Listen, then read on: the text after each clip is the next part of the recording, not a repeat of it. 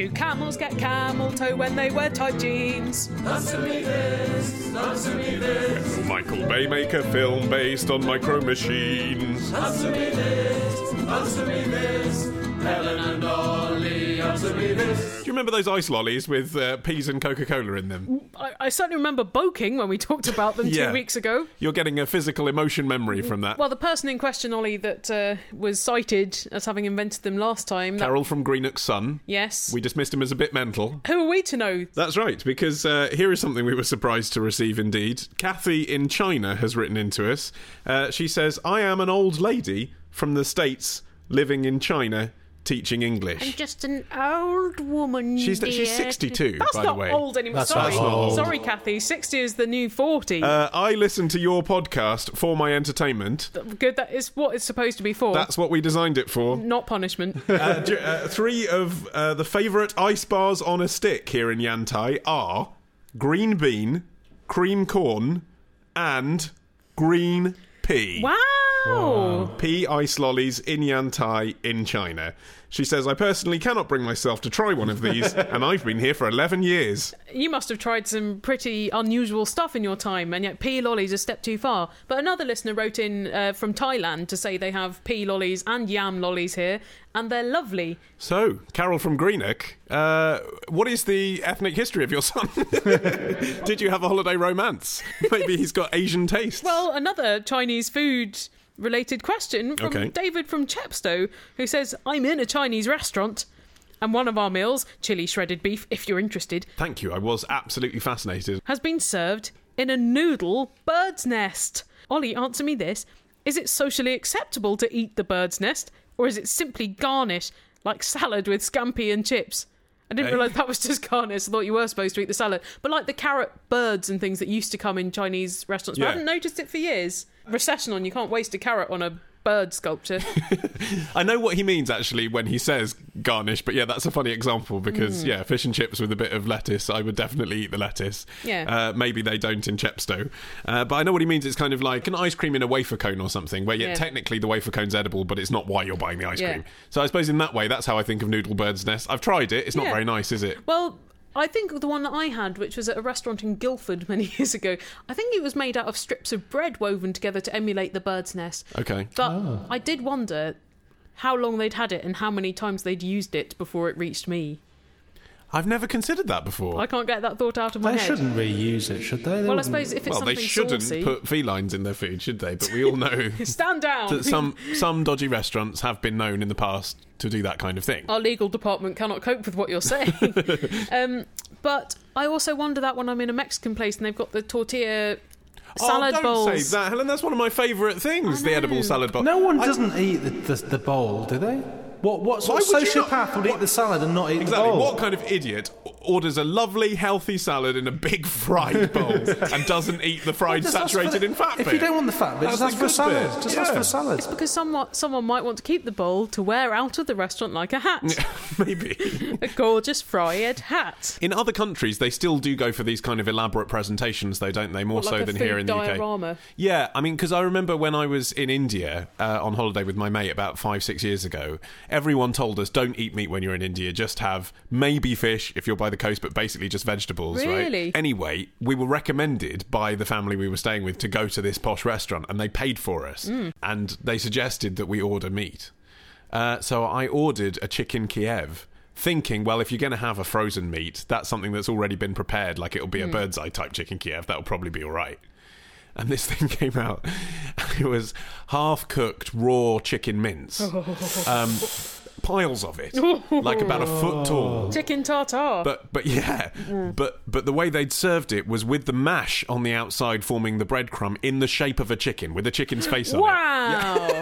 A face of a chicken. Made out Yeah. of mash. Yeah. With the, the, the wattle or whatever it's called. Yeah, yeah, yeah. So you had like the body was the mash, and that was under under, Yeah. under that was the raw mince, and then above that was the face of the chicken, like chicken run, like an Aardman chicken Kiev. But So p- they'd- potato instead of plasticine. Yeah. So they'd sculpted the mash. Yes. And the chicken was sitting on its own minced flesh. It was Yes. roosting on its own decimated corpse. Uh, precisely, which doesn't make you feel hungry, does it, as an idea? Raw chicken rarely makes me feel very appetized. And it was just very awkward because it was a real kind of old fashioned sort of colonial table service. But you thought, I don't want to die this way. Exactly. So what did you do? I actually did, and I shouldn't have. I wouldn't now, but I did have a couple of mouthfuls to be polite. But it did make me feel sick just looking at it. I think I'd rather eat a nest of noodles than a, a load of raw chicken mince. Yeah, that's probably that's probably where most people stand. Me too. Uh, here's a question from uh, your namesake Martin in Oh. Pasadena, California. Hey, Martin. Globe-trotting episode already today.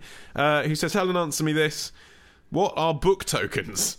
It's obviously not a thing they have He's over led there. a charmed life, clearly. Um, I gather from context that these are a staple of grand and godparent gift giving in the UK. He's, he's done some good deduction. Uh, but he says, I've never heard of them until I started listening to your podcast. Individual bookstores in the US might have gift vouchers and such, but this seems to be a more comprehensive setup. Yeah, the way we talk about it.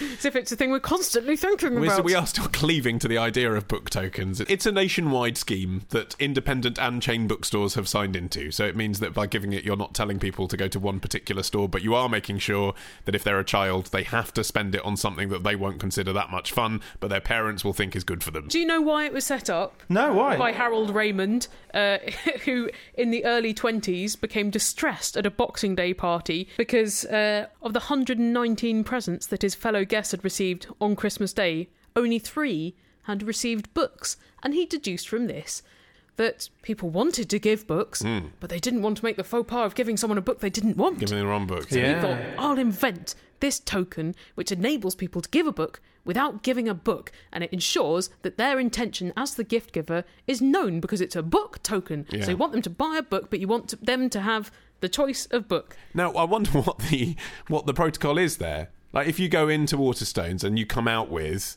let's say, a desk diary with Family Guy on it Yeah. and one of those Hemingway style notebooks. If you do that, can you can you buy those with book tokens? Well, I wonder it's not whether, a book. I wonder whether that's up to the discretion of the counter I staff. bet, I bet some of our listeners work in bookshops and know the answer to that. Yeah, let us know. Yeah. Waterstones friends, for instance. Yeah. If someone says, "Oh, go on, please, let me buy this this uh, thing from the Costa coffee shop downstairs with a book token." Yeah, yeah, yeah. Do you have to say, say. no? The most fun thing you can have is uh, Duncan Bannatyne's autobiography, and that's the best I can do for you. I'm sorry. Hey, Helen and Olly, it's Josh from Bournemouth.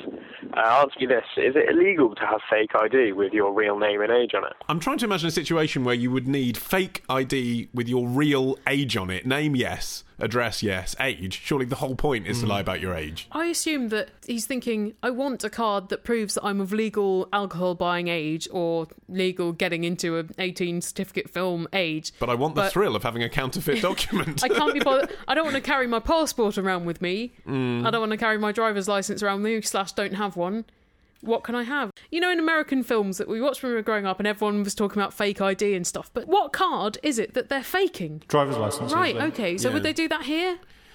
Well, the thing is, it's not such a big deal here. Like when I was a kid, there were pubs that you know, and they just turned a blind eye, didn't they? Whereas in America, it's very, very strict. You have to have ID, even if you're Yeah. 40, you do get ID. yeah, everyone's got a contact in the UK, haven't they? An older sibling, Yeah. say, with loose attitudes, even a parent sometimes. I was actually very um, thrown by this morally. I, I was waiting outside a fringe theatre in Hampstead uh, for my mum to arrive. We were going to see a Chekhov play. You needed a fake ID to get in because Three Sisters was 18 certificate. they didn't believe that I'd been to university. Scenes of intense yearning and frustration. Um, Mild violence slash gunshots. um, but uh, yeah, I, I was waiting outside for her to arrive, and it was a nice summer's day, and it happened this pub theatre to be next to a convenience store, and a clearly fifteen-year-old boy came up to me and said, "Mate, will Oh, you- mister, yeah, buy me some candy cigarettes. will, will you?" Get, and it was are it was fags, it wasn't booze. Yeah. Will you mm. go in there and buy me some fags? And I thought, well, he's only a year under cigarette buying age. Secondly, he's obviously already addicted, so me buying them makes no actual difference. You're still a facilitator. And thirdly, I'm not making a profit on this. I'm just buying them for him because he's not allowed, and probably normally his mum or dad or brother would buy them for him. You're so should I do it? anti-smoker, though. Yeah, I am. And actually, I said no. But he was quite confrontational. Like he was quite, you know, he had nowhere else to go. And then there was basically there was an awkward ten minutes where he was standing there asking other people, and I was still there. If you've got a fake ID that has your real name and real age and real details, it's just not an official driving license or something. It's still illegal. because it's a counterfeit driving license. it's a counter. Yeah, well, it exactly depends what it, it's but counterfeiting. but if it was just a card that said if it's just like, Josh ID, exactly, yeah. then it's just meaningless essentially. That's isn't right, but you can get that kind of thing on the internet. Yeah, something that looks vaguely official, but it's called yeah, International Human Identity Document. and if you have one of those, then yeah, that's a bit kind of borderline. But if it's a fake driving Hmm. license, then that is a Yeah. counterfeited document, and that's illegal. To be carrying it around to order it is to conspire in forging the document. It's all bad, basically. Here's another question about age uh, from Will in Oxford, who says, Olly, answer me this. Who is the oldest person you've genuinely been attracted to compared to your age at the time? Oh, okay. Being attracted to Diana Rigg in The Avengers doesn't count. Her hotness as Emma Peel is a historic fact. I'm talking about people who are already old at the time you realised you were attracted to them. P.S. A mate of mine boffed one of his mum's 47 year old friends. when he later told her he was 27, she was really shocked and said she never would have done it if she knew he was so young. Thing is, he was lying. He was actually 17 at the time. What? Thanks for that story, Will. Um, God, so older women that were much older than me at the time. I, I think I've mentioned before that I had a bit of a thing for Gloria Hunniford, which is odd. Four. She still looks fanciable now, Olly. Well, I'm talking about when I was, say, 15 and she was, say, 50. Yeah. So that's the oldest I think I've ever gone. Um, but but I never really would have actually, you know, if I actually got in the same room with her, could I have got a stiffy? Doubt it.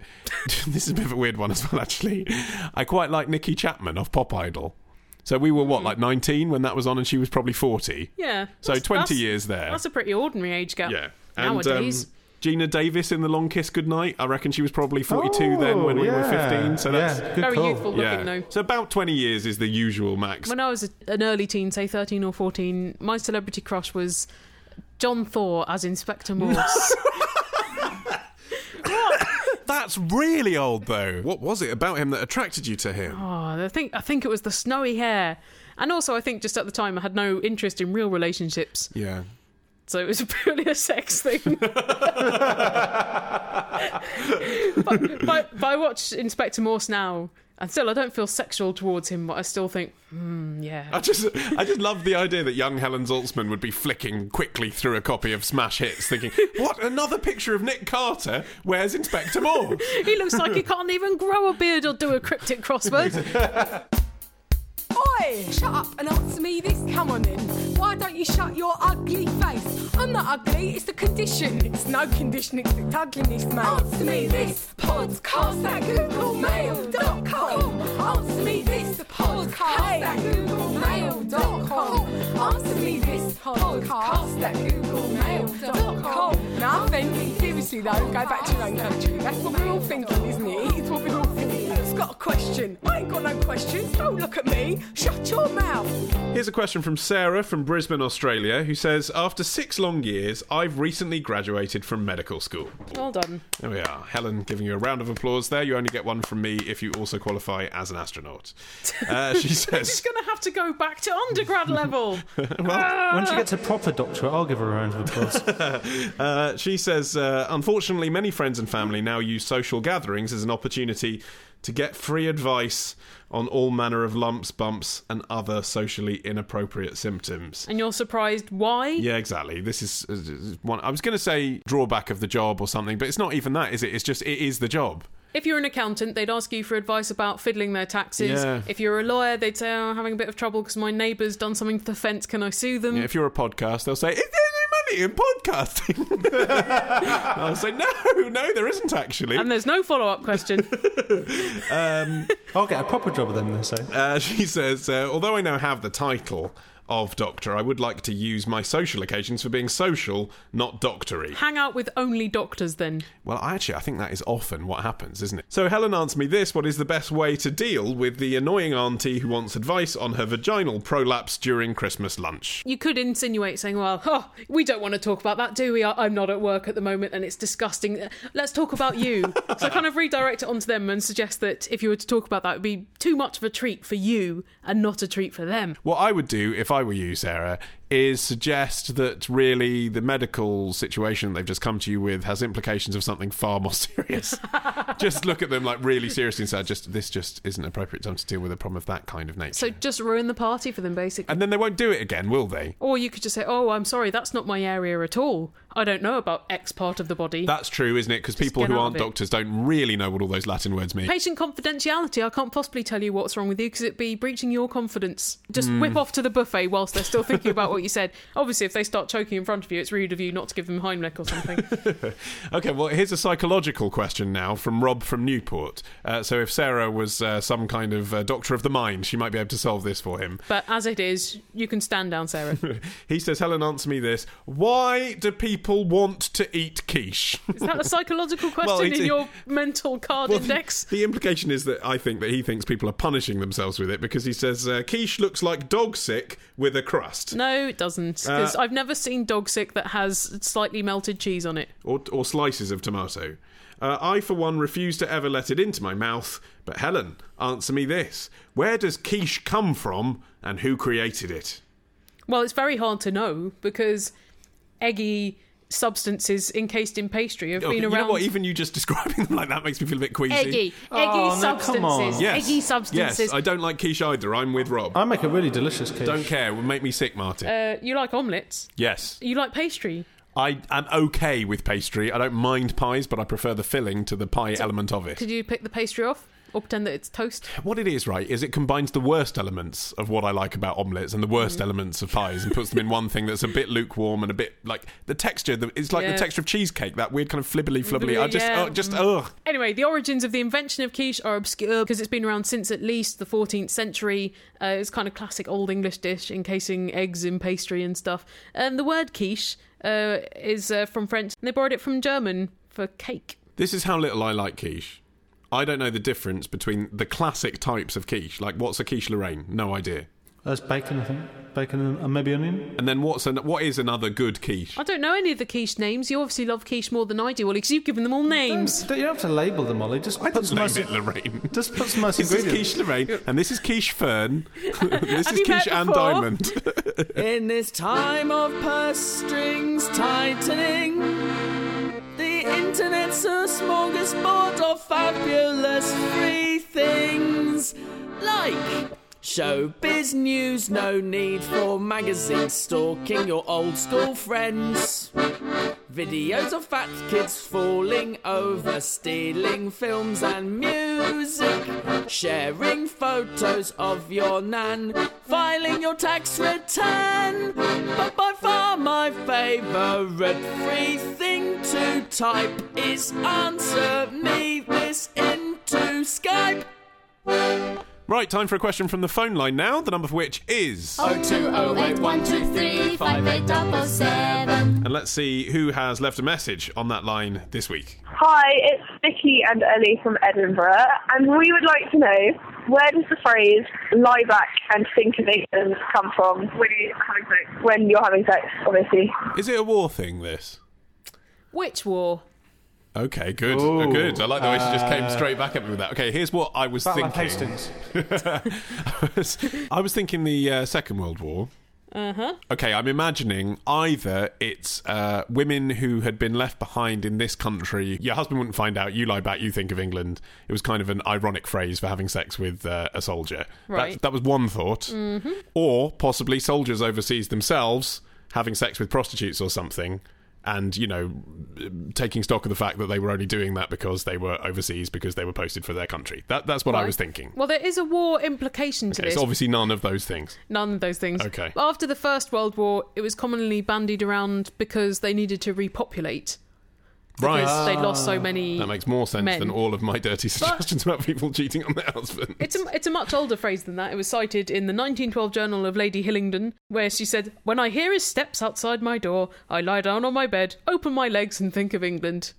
Even, So- if, he's, Wow. even if he doesn't come into the room. Yeah. That's pretty brazen, isn't it? It makes sense that for a lady who maybe, especially within the uh, coital arrangements of an old-fashioned marriage where sex wasn't openly discussed may not be having a particularly satisfying time of it. Yeah. Maybe focused on the future generations. Well, she was Lady Hillingdon, so she probably thought, lie back, think of England, specifically the large tract of land which uh, Yeah, my that- husband will bequeath to me. Exactly, and yeah, that we're going to produce a squire for. Yeah, uh, but it's a much older phrase than that anyway. A lot of people credit it to Queen Victoria, but I don't think she would say anything so she vulgar. would never lie back in her life. Can you imagine? Well, also she seemed she she was quite keen, wasn't she? She and Albert had quite a lively relationship. Yeah, but I imagine if even in the context of that, she was probably on some sort of wire so she could stay seated. But anyway, I think the phrase did originate in the Victorian era, and I think it was part of the the wisdom that was inflicted on innocent young girls before they got married to kind of make them understand what they were expecting hmm. from marital congress. And it was often also accompanied with the phrase, "Whatever happens." Remember, it happened to the Queen. well, here's a question from Preston, who says I seem to remember that the BBC used to have a policy that all of their weather forecasters actually had to be meteorologists. Answer me this was it true and is it still true? Because some of the newer weather people are very young and attractive, and I sometimes find myself doubting their meteorologist credentials. Look, beautiful young women can also be clever and qualified. Yes, although, well, okay. The ones that you see on Sky News, for example, Yes. where they have actually dumped their qualified meteorologists. But and, she's a lovely Irish blonde oh, lady. good lord, yes. they are qualified journalists, but they're not necessarily meteorologists. So they haven't got their own weather station on the roof of the Sky building in Osterley. Precisely so. Um, however, uh, the BBC do still use the Met center Mm-hmm. and if you work at the Met Centre as a, a broadcast journalist, you are a meteorologist first and a broadcaster second. So yes, everyone on the BBC still is a meteorologist, even the young and pretty ones. That said, it's a bit like people getting into Oxford because they're really good rowers, isn't it? I'm sure. Is it? I'm sure Is it? that there have been situations where a BBC news producer has dialed up the Met Office and said, Look, we got this 21 year old bit of hot stuff coming down. can you qualify her as a meteorologist, please, so that she can do the weather? Yeah. Um, so surely it, it must be the case that they might be choosing the more attractive end for the presenters, which, you know, I'm not saying that's right. I'm saying it just probably happens. Live TV. Mm. That was topless weather, wasn't it? Uh, it was, oh, now, let's see. They had the news bunny and they had topless darts. I don't And know if did- they had topless weather. Was it weather on a trampoline? That sounds quite plausible. They were probably qualified meteorologists, though, weren't they? I like the one they used to have where the guy there was that guy called Fred or something running around like a sort of giant On the This polystyrene Morning island. weather- yeah. weather map. Yeah, that was good. That's- yeah. Like in the Liverpool docks. now that is very misleading, Martin. I've been to look at that island. it's not on a- very big, is it? You know that the the map looked like it had these incredible miniature landmarks on it. Hmm. It was just two dimensional, just bits of card propped up.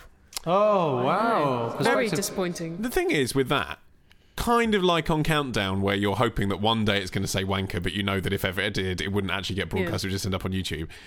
With with this morning, because it's live, presumably hmm. the whole point of the weather map Is was that one day he'd fall in, right? Yeah, I'm sure he did. Did he ever fall fall in? Check YouTube. But you see, I bet if he fell in, he fell in sort of half on purpose, like when Peter Simon used to fall over at the end of Double Dare He, every prob- week. he in probably thought, I want everyone to laugh at something I'm saying, not just going, oh, right, and then returning to eating a cake with Vanessa Feltz. But you'd, you'd want him to fall over in a really spectacular way when he was trying to look efficient, wouldn't you? That's the thing. That's the joke. And That's when- what we wanted to see. and when he had an outfit that looked particularly funny, wet. I- A lot of people aren't going to understand what we're talking about. No, it used to be the the 'em. case that on, on, a daytime, Not old enough. on a daytime morning show, they did the weather by making a middle-aged man walk around a giant polystyrene map. He didn't just walk around. He was running. He was leaping around different parts of the country, showing off all the different features. If it was raining, as it almost certainly was half the time, Hmm. it would have been very slippery. It would have. He'd probably have to wear spikes. And yet, I don't recall ever seeing him fall. I'm going to look on YouTube. We'll see, see if he's fallen in. He drowned. he, he drowned off the coast of East Anglia. I'm Humphrey, and on the Twitters, I follow at Helen and Olly. I should clarify when I say at, I, I don't mean the preposition at. I mean one of those A's with a surrounding circle, of the sort that used to designate the price of fruit per fruit. Here's a question from Megan from North Walsham, who says, My friends and I went to a club. Oh, yeah. At the bar, an old school acquaintance struck up a conversation with me. It was his birthday, and he asked me to dance. This setup is not good already. I accepted, and we moved to the dance floor, where he rubbed up against my leg to some terrible rap style music. This seemed quite a good idea at the time. After a drunken kiss, he tried to whisper something to me. Though being quite drunk and unable to understand his lisp, I told you this didn't sound good. I had to ask him to repeat it. At this point, he produced what he must have thought was the best chat up line in history. Are you getting gooey? oh, Uh, Very graphic. really? Very graphic. That makes me think of Cadbury's cream eggs.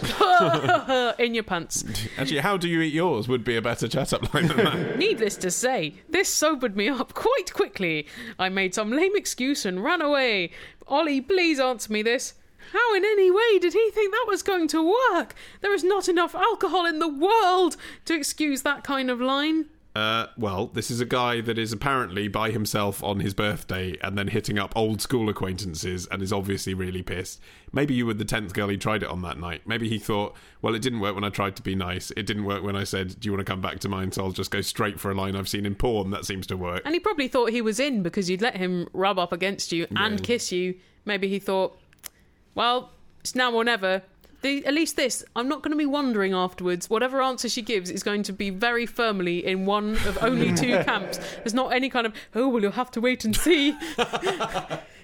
I suspect, yeah, there's no second way of taking it, is there even? Here is another misbegotten chat up line uh, in a question from Sam in Paris, who says, I sent a sexy text by mistake to my mail boss. Oh, good God. which was intended for my husband, Oh. saying, "Kisses on your luscious plums." No. Oh, Answer me. oh wow, that could be taken both ways as well. Answer me this: Have you sent an embarrassing text or email by mistake? Make her feel better, Olly. You must have really messed up in your time, surely. I've never sent a sex text by mistake, no. They've all been intended.